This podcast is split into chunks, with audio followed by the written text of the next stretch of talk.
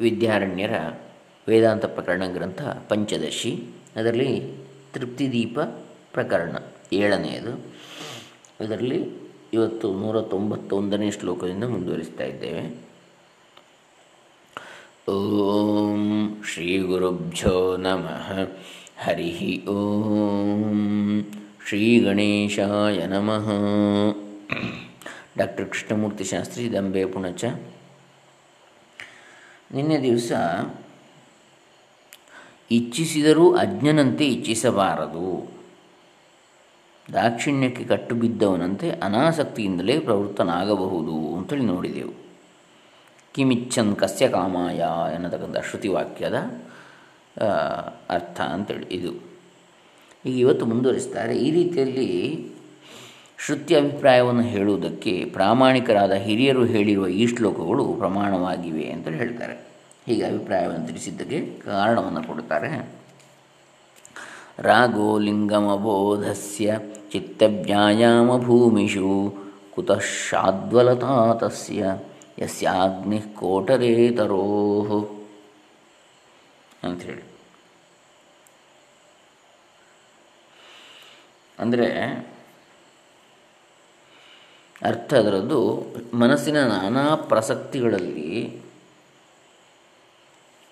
ವಿಷಯಾಭಿಲಾಷೆಯು ಅಜ್ಞಾನದ ಚಿಹ್ನೆಯಾಗಿದೆ. ಮರದ ಪೊಟರೆಯಲ್ಲಿ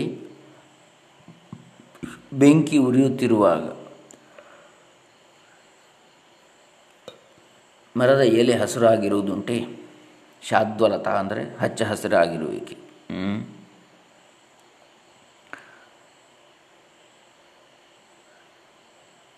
ಕುತಃ ಶಾದ್ದುಲತಾ ತಸ್ಯ. ಯಸ್ಯ ಅಗ್ನಿ ಕೋಟರೇ ತರೋಹು. ಯಾವ ವೃಕ್ಷದ ಕೋಟರದಲ್ಲಿ, ಕೋಟರೆಯೊಳಗೆ ಅಗ್ನಿಯು ಉರಿತಾ ಇರ್ತದೋ, ಅದರ ಎಲೆ ಹಸಿರಾಗಿರುವುದು ಸಾಧ್ಯವೇ ಅಂಥೇಳಿ ಪ್ರಶ್ನೆ ಮಾಡ್ತಾರೆ. ಹಾಗೆ ಮನಸ್ಸಿನ ನಾನಾ ಪ್ರಸಕ್ತಿಗಳಲ್ಲಿ ವಿಷಯಾಭಿಲಾಷೆಯು ಅಜ್ಞಾನದ ಚಿಹ್ನೆಯಾಗಿದೆ. ಅಲ್ಲಿ ಜ್ಞಾನ ಇರಲಿಕ್ಕೆ ಸಾಧ್ಯವಿದೆಯೇ? ವಿಷಯಾಸಕ್ತಿ ಇದ್ದರೆ ಅಂಥೇಳಿ ಹೇಳ್ತಾರೆ.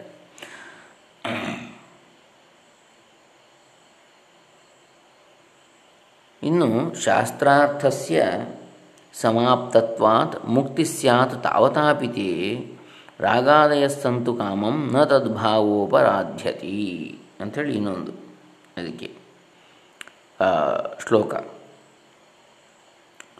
ಅಂದರೆ ಅದ್ವಿತೀಯನೂ, ಅಸಂಗನೂ ಆದ ಆತ್ಮನ ಜ್ಞಾನದಿಂದ ಮುಕ್ತಿಯಾಗುತ್ತದೆ ಎಂದು ಶಾಸ್ತ್ರದ ತಾತ್ಪರ್ಯ. ಶಾಸ್ತ್ರಾರ್ಥಸ್ಯ ಸಮಾಪ್ತತ್ವಾತ್, ಮುಕ್ತಿ ಸ್ಯಾತ್ ತಾವತಾಪಿತೆ. ರಾಗಾದಯ ಸಂತು ಕಾಮಂ ನ ತದ್ಭಾವೋ ಅಪರಾಧ್ಯತೆ. ಇಷ್ಟು ಮನಸ್ಸಿಗೆ ನಾಟಿದ ಮೇಲೆ ನಿನಗೆ ಮುಕ್ತಿ ದೊರಕಿ ಬಿಡುತ್ತದೆ ರಾಗ, ಕೋಪ ಮೊದಲಾದವು ಹೋಗದೆ ಉಳಿದಿವೆಯಲ್ಲ ಎಂದರೆ ಇದ್ದುಕೊಳ್ಳಲಿ. ಅವುಗಳ ಅಸ್ತಿತ್ವದಿಂದ ದೋಷವೇನೂ ಇಲ್ಲ ಅಂತೇಳಿ ಇಲ್ಲಿ ಹೇಳ್ತಾರೆ. ಇವುಗಳಲ್ಲಿ ಮೊದಲನೇ ಶ್ಲೋಕವು ಜ್ಞಾನಿಯಲ್ಲಿ ರಾಗ ಅಥವಾ ಕಾಮನೆಯನ್ನು ನಿಷೇಧಿಸುತ್ತದೆ. ಎರಡನೇ ಶ್ಲೋಕವು ರಾಗಾದಿಗಳ ಇರವನ್ನು ಅನುಮೋದಿಸುತ್ತದೆ. ಈ ಎರಡು ಬಗೆಯ ಆಧಾರಗಳಿಂದ ಮೇಲ್ಕಂಡಂತೆ ಇವುಗಳ ತಾತ್ಪರ್ಯವನ್ನು ಹೇಳಿದ್ದೇವೆ.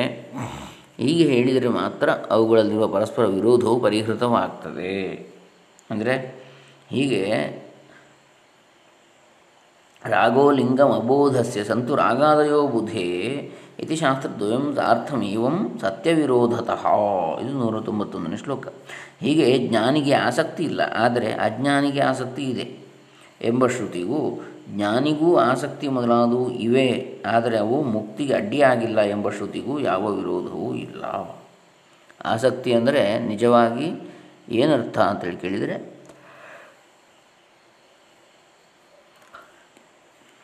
ಇಚ್ಛಿಸಿದರೂ ಅಜ್ಞನಂತೆ ಇಚ್ಛಿಸಬಾರದು, ದಾಕ್ಷಿಣ್ಯಕ್ಕೆ ಕಟ್ಟು ಬಿದ್ದವನಂತೆ ಅನಾಸಕ್ತಿಯಿಂದಲೇ ಪ್ರವೃತ್ತನಾಗಬಹುದು ಅಂತೇಳಿ. ಆಸಕ್ತಿ ಇದ್ದವನಲ್ಲಿ ತೋರಿಕೊಳ್ತಾನೆ ಅಷ್ಟೇ.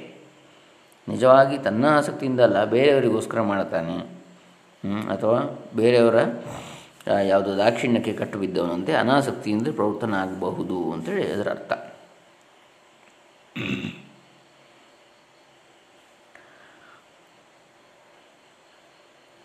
ಹೀಗೆ ಜ್ಞಾನಿಗೂ ಆಸಕ್ತಿ, ಅಂದರೆ ಇದು ಯಾವ ಶ್ರುತಿಗೂ ಯಾವ ಶ್ರುತಿಗೂ ವಿರೋಧ ಇಲ್ಲ ಇದರಿಂದ ಅಂತೇಳಿ ಹೇಳ್ತಾರೆ.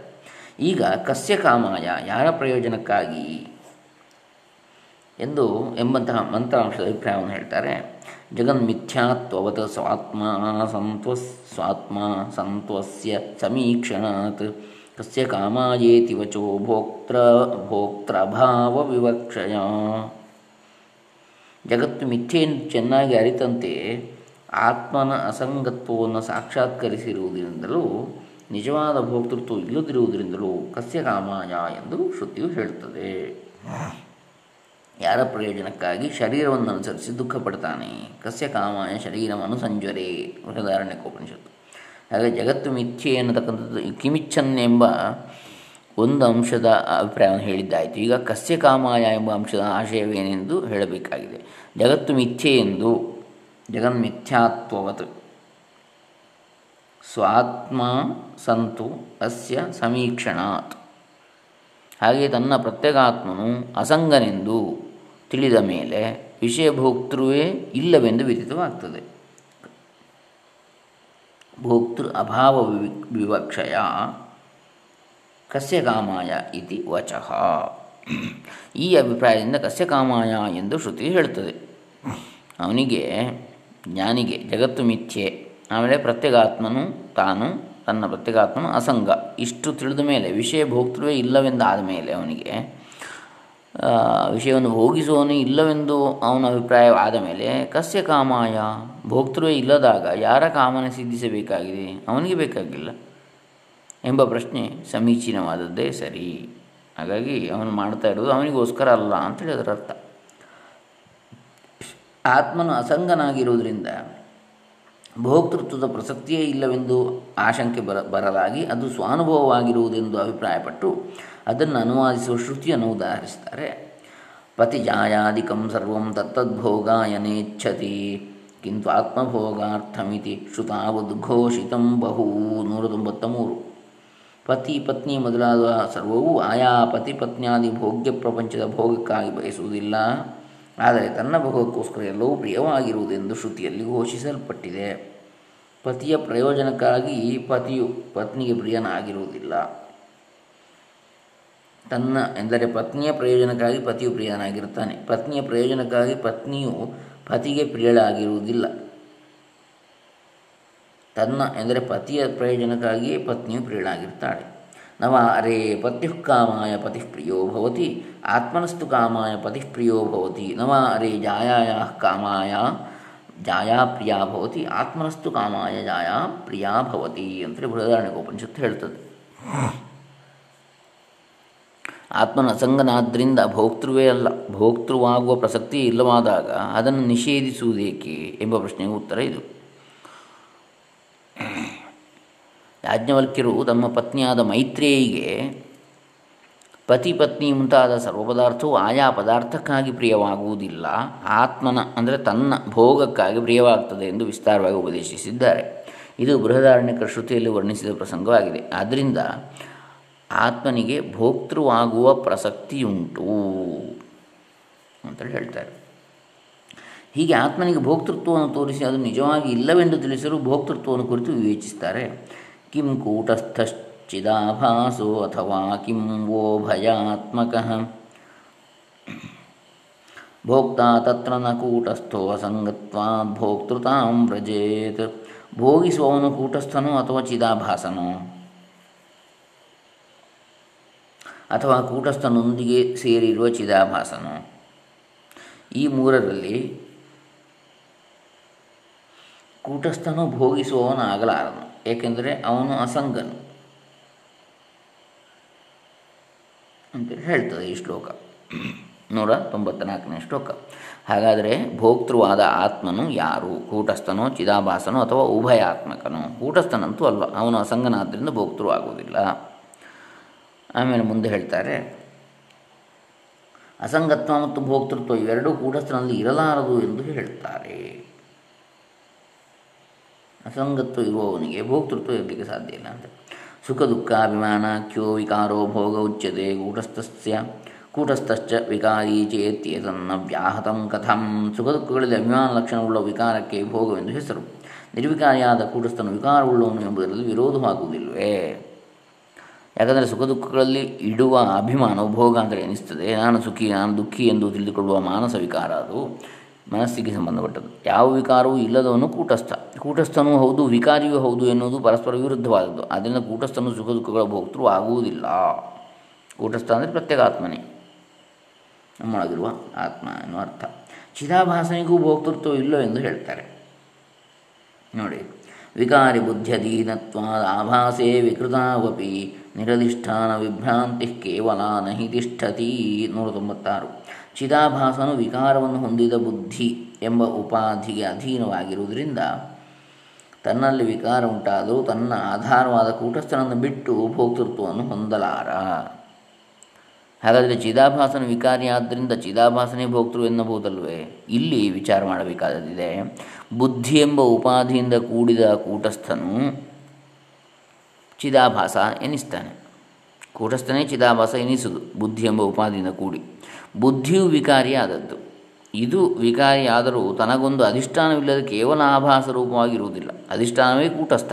ಆದ್ದರಿಂದ ಕೇವಲ ಚಿದಾಭಾಸವೇ ಭೋಕ್ತೃ ಎಂದು ಹೇಳಲಾಗುವುದಿಲ್ಲ ಅಂತೇಳಿ ಇಲ್ಲಿ ಹೇಳ್ತಾರೆ. ಇನ್ನು ನೂರ ತೊಂಬತ್ತೇಳನೇ ಶ್ಲೋಕ, ಆದ್ದರಿಂದ ಉಳಿದ ಮೂರನೇ ಪಕ್ಷವು ಸರಿ ಎಂದು ಹೇಳ್ತಾರೆ. ಏನದು? ಉಭಯಾತ್ಮಕ ಏವಾತೋ ಲೋಕೆ ಭೋಕ್ತಾ ನಿಗದ್ಯತೆ. ತಾದೃಗಾತ್ಮಾನಮಾರಭ್ಯ ಕೂಟಸ್ಥ ಶೇಷಿತ ಶ್ರುತವು ಆದ್ದರಿಂದ ವ್ಯವಹಾರದ ದೆಸೆಯಲ್ಲಿ, ಪರಮಾರ್ಥದಲ್ಲಿ ಕೂಟಸ್ಥ ಚಿದಾಭಾಸ ಇವೆರಡು ಕೂಡುವುದೇ ಇಲ್ಲ. ವ್ಯವಹಾರದ ದೆಸೆಯಲ್ಲಿ ಕೂಟಸ್ಥನೊಂದಿಗೆ ಸೇರಿರುವ ಚಿದಾಭಾಸನೇ ಎಂದು ಹೇಳಲ್ಪಟ್ಟಿದೆ. ಕೇವಲ ಚಿದಾಭಾಸ ಅಲ್ಲ, ಕೂಟಸ್ಥ ಇಲ್ಲದೆ ಚಿದಾಭಾಸವೇ ಇಲ್ಲ.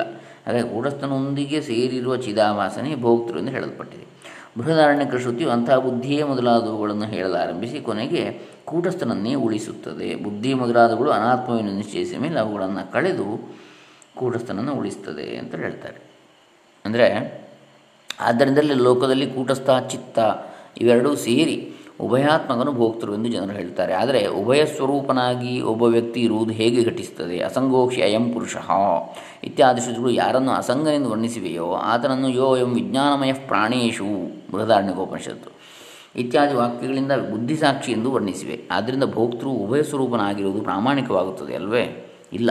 ಶ್ರುತಿಯಲ್ಲಿ ಅದಕ್ಕೂ ಮುಂದೆ ಹೋಗಿ ಬುದ್ಧಿ ಉಪಾಧಿಕನಾದ ಆತ್ಮನಿಂದ ಆರಂಭಿಸಿ ಕಡೆಗೆ ಕೂಟಸ್ಥನಲ್ಲಿಯೇ ಪರ್ಯವಸಾನವನ್ನು ಮಾಡಲಾಗಿದೆ. ಇದು ನೂರ ತೊಂಬತ್ತ ಏಳನೇ ಶ್ಲೋಕ ತಾತ್ಪರ್ಯ. ಮುಂದೆ ಏನು ಹೇಳ್ತಾರೆ? ಅದು ಹೇಗೆ ಅಂತೇಳಿ ಈಗ ಬೃಹದಾರಣ್ಯಕ್ಕೆ ವಾಕ್ಯಾರ್ಥವನ್ನು ಸಂಕ್ಷೇಪವಾಗಿ ಹೇಳ್ತಾರೆ. ಆತ್ಮ ಕಥಮ ಇತ್ಯುಕ್ತೆ ಯಾಜ್ಞವಲ್ಕ್ಯೋ ವಿಬೋಧಯತ್ ವಿಜ್ಞಾನಮಯಾರಭ್ಯ ವಿಜ್ಞಾನಮಯಮಾರಭ್ಯ ಆ ಅಸಂಗಂ ತಂ ಪರ್ಯಶೇಷಯತ್. ನೂರ ತೊಂಬತ್ತೆಂಟು. ಆ ಆತ್ಮನು ಯಾವನು ಎಂದು ಜನಕನು ಕೇಳಿದಾಗ ಯಾಜ್ಞವಲ್ಕ್ಯನು ಆ ಆತ್ಮನನ್ನು ಉಪದೇಶಿಸಲು ಹೊರಟು ವಿಜ್ಞಾನಮಯದಿಂದ ಪ್ರಾರಂಭಿಸಿ ಅಸಂಗನಾದ ಕೂಟಸ್ಥನಲ್ಲಿ ಉಪದೇಶವನ್ನು ಮುಗಿಸಿದ. ಯೋಯಂ ವಿಜ್ಞಾನಮಯ ಪ್ರಾಣೇಶು ಉಪನಿಷತ್ತು ಎಂಬಲ್ಲಿಂದ ಪ್ರಾರಂಭಿಸಿ ಅಸಂಗೋಹ್ಯ ಎಂ ಪುರುಷ ಎಂಬಲ್ಲಿ ಅಸಂಗನೇ ಕೂಟಸ್ಥನೆಂದು ಮುಕ್ತಾಯಗೊಳಿಸುತ್ತಾನೆ. ಹೇಗೆಂದರೆ ಬೃಹದಾರಣ್ಯಕದಲ್ಲಿ ಕಥಮಾತ್ಮ ಎಂಬ ಪ್ರಶ್ನೆಗೆ ಯಾಜ್ಞವಲ್ಕ ಮಹರ್ಷಿಗಳು ಉತ್ತರಿಸುತ್ತಾ ಅಸಂಗೋಕ್ಷಯಂ ಪುರುಷ ಎಂದು ಹೇಳಿ ಮುಗಿಸಿದ್ದಾರೆ. ಇದರಿಂದ ಕೂಟಸ್ಥನೇ ಆತ್ಮನೆಂದು ಸಿದ್ಧವಾಗ್ತದೆ. ಇನ್ನು ಈಗ ಐತರೇಯಾದಿ ಶ್ರುತಿಗಳಲ್ಲಿ ಇದನ್ನೇ ತೋರಿಸ್ತಾರೆ. ಕೋಯಮಾತ್ಮೇತ್ಯೇವಮಾದೌ ಸರ್ವತ್ರ ಆತ್ಮವಿಚಾರದ ಉಭಯಾತ್ಮಕಮಾರಭ್ಯ ಕೂಟಸ್ಥ ಶೇಷ್, ಶೇಷ್ಯತೆ ಶ್ರುತವು ನೂರ ತೊಂಬತ್ತೊಂಬತ್ತು ಈ ಆತ್ಮನು ಯಾವನು? ಇದೇ ಮೊದಲಾದ ವಾಕ್ಯಗಳಲ್ಲೆಲ್ಲ ಶ್ರುತಿಯು, ಕೋಯಮಾತ್ಮೀತಿ ವಯಂ ಉಪಾಸ್ಮಹೇ ಕತರಸ್ಸ ಆತ್ಮ ಐದರಿಯ ಉಪನಿಷತ್ತು ಎಂಬಲ್ಲಿಂದ ಪ್ರಾರಂಭಿಸಿ ಪ್ರಜ್ಞಾನಂ ಬ್ರಹ್ಮ ಎಂಬಲ್ಲಿ ಮುಗಿಯುತ್ತದೆ. ಅಂದರೆ ಕೂಟಸ್ಥ ಸಹಿತವಾದ ಚಿದಾಭಾಸನನ್ನು ಪ್ರಾರಂಭಿಸಿ ಪ್ರತ್ಯೇಕ ಆತ್ಮನಾದ ಕೂಟಸ್ಥನನ್ನೇ ಕೊನೆಗೆ ಉಳಿಸ್ತದೆ ಅಂತೇಳಿ. ಐತರಿಯ ಉಪನಿಷತ್ ಮುಂತಾದವುಗಳಲ್ಲಿ ಸಹ ಕೋಯಮಾತ್ಮ ಎಂ ಮುಂತಾದ ಪ್ರಶ್ನೆಯನ್ನೆತ್ತಿ ಅಂತಃಕರಣ ಅವಚ್ಛಿನ್ನನಾದ ಆತ್ಮನನ್ನು ಆರಂಭಿಸಿ ಕೂಟಸ್ಥನೇ ಆತ್ಮನೆಂದು ನಿರ್ಣಯಿಸಲ್ಪಟ್ಟಿದೆ. ಇವೆಲ್ಲವನ್ನು ಪರ್ಯಾಲೋಚಿಸಿದಾಗ ಉಭಯಾತ್ಮಕನಾದ ಭೋಕ್ತೃ ಇರುವುದು ಮಿಥ್ಯೆ ಎಂದು ಕೂಟಸ್ಥನು ಅಸಂಗನಾದ್ದರಿಂದ ಭೋಕ್ತೃ ಅಲ್ಲವೆಂದು ಸಿದ್ಧವಾಗ್ತದೆ. ಹೀಗೆ ಭೋಕ್ತೃ ಮಿಥ್ಯೆಯಾದ ಪಕ್ಷದಲ್ಲಿ ಪ್ರಾಣಿಗಳಿಗೆ ಅದರಲ್ಲಿ ಸತ್ಯತ್ವ ಬುದ್ಧಿಯು ಹೇಗೆ ಉಂಟಾಯಿತು ಎಂಬ ಆಶಂಕೆಗೆ ಉತ್ತರವನ್ನು ಹೇಳ್ತಾರೆ. ಕೂಟಸ್ಥ ಸತ್ಯದಾಂ ಸ್ವಸ್ಮಿನ್ನ ಧ್ಯಸ್ಯ ನಧ್ಯಸ್ಯಾತ್ಮ ಕೂಟಸ್ಯ ಸತ್ಯತಾಂ ಸ್ವಸ್ಮಿನ್ ಅಧ್ಯ ಸ್ವಸ್ಮಿನ್ ಅಧ್ಯಸ್ಯಾತ್ಮ ಅವಿವೇಕತಃ. ತಾತ್ವಿಕೀಂ ಭೋಕ್ತೃತಾಂ ಮತ್ವ ನ ಕದಾಚಿತ್ ಜಿಹಾಸತಿ. ಇನ್ನೂರನೇ ಶ್ಲೋಕ ಇದು. ಲೋಕಪ್ರಸಿದ್ಧವಾದ ಭೋಕ್ತೃವು ಅವಿವೇಕದಿಂದ ಕೂಟಸ್ಥನ ಸತ್ಯತ್ವವನ್ನು ತನ್ನಲ್ಲಿ ಆರೋಪಿಸಿಕೊಂಡು ಅದರ ಮೂಲಕ ತನ್ನ ಭೋಕ್ತೃತ್ವವನ್ನು ನಿಜವೆಂದು ಭಾವಿಸಿ ಅದನ್ನು ಬಿಡಲು ಎಂದಿಗೂ ಬಯಸುವುದಿಲ್ಲ. ಭೋಕ್ತೃವಿರುವುದು ಮಿಥ್ಯೆಯಾದರೆ ಲೋಕದಲ್ಲಿ ಜನರು ನಾನು ಭೋಗ್ತಾ ನಾನು ಭೋಗ್ತಾ ನಾನು ಸುಖಿ, ನಾನು ದುಃಖಿ ಎಂದು ಹೇಳಿಕೊಳ್ಳುತ್ತಾರಲ್ಲ. ಇಲ್ಲಿ ನಾನು ಎಂದರೆ ಯಾರು? ಇದಕ್ಕೆ ಕಾರಣ, ಉತ್ತರವೇನೆಂದರೆ ಈ ಚಿದಾಭಾಸನೆ ಕೂಟಸ್ಥನಲ್ಲಿರುವ ನಿತ್ಯತ್ವವನ್ನು ಅವಿವೇಕದಿಂದ ತನ್ನಲ್ಲಿ ಆರೋಪಿಸಿಕೊಂಡು ತನ್ನಲ್ಲಿರುವ ಭೋಕ್ತೃತ್ವವನ್ನು ಸತ್ಯವೆಂದೇ ಭ್ರಮಿಸಿರ್ತಾನೆ ಈ ಭೋಗವನ್ನು ಎಂದಿಗೂ ತ್ಯಜಿಸಲು ಬಯಸುವುದೇ ಇಲ್ಲ. ಅಂತೇಳಿ ಹೇಳ್ತಾರೆ. ಇದು ಇನ್ನೂರನೇ ಶ್ಲೋಕದ ತಾತ್ಪರ್ಯ. ಇನ್ನು ಮುಂದಿನದನ್ನು ಬಹುಶಃ ನಾವು ಮುಂದಿನ ನಾಳೆ ದಿವಸ ಮುಂದುವರಿಸೋಣ. ಹರಿರಾಮ ಲೋಕ ಸಮಸ್ತ ಸುಖಿನೋ ಭವಂತು, ಸರ್ವೇ ಜನ ಸುಖಿನೋ ಭವಂತು. ಎಲ್ಲರಿಗೂ ಬ್ರಹ್ಮಾತ್ಮ ಜ್ಞಾನವು ಸಿದ್ಧಿಯಾಗಲಿ, ಬ್ರಹ್ಮಾತ್ಮ ನಿಷ್ಠೆಯು ಸದಾ ನೆಲೆಸಲಿ. ಶಂಕರಾದ್ಯಾಚಾರ್ಯರ ಪರಮಾನುಗ್ರಹ ಉಂಟಾಗಲಿ ಬ್ರಹ್ಮಾನಂದ ಉಂಟಾಗಲಿ. ಹರಿ ಓಂ ತತ್ಸತ್ ಬ್ರಹ್ಮಾರ್ಪಣಮಸ್ತು.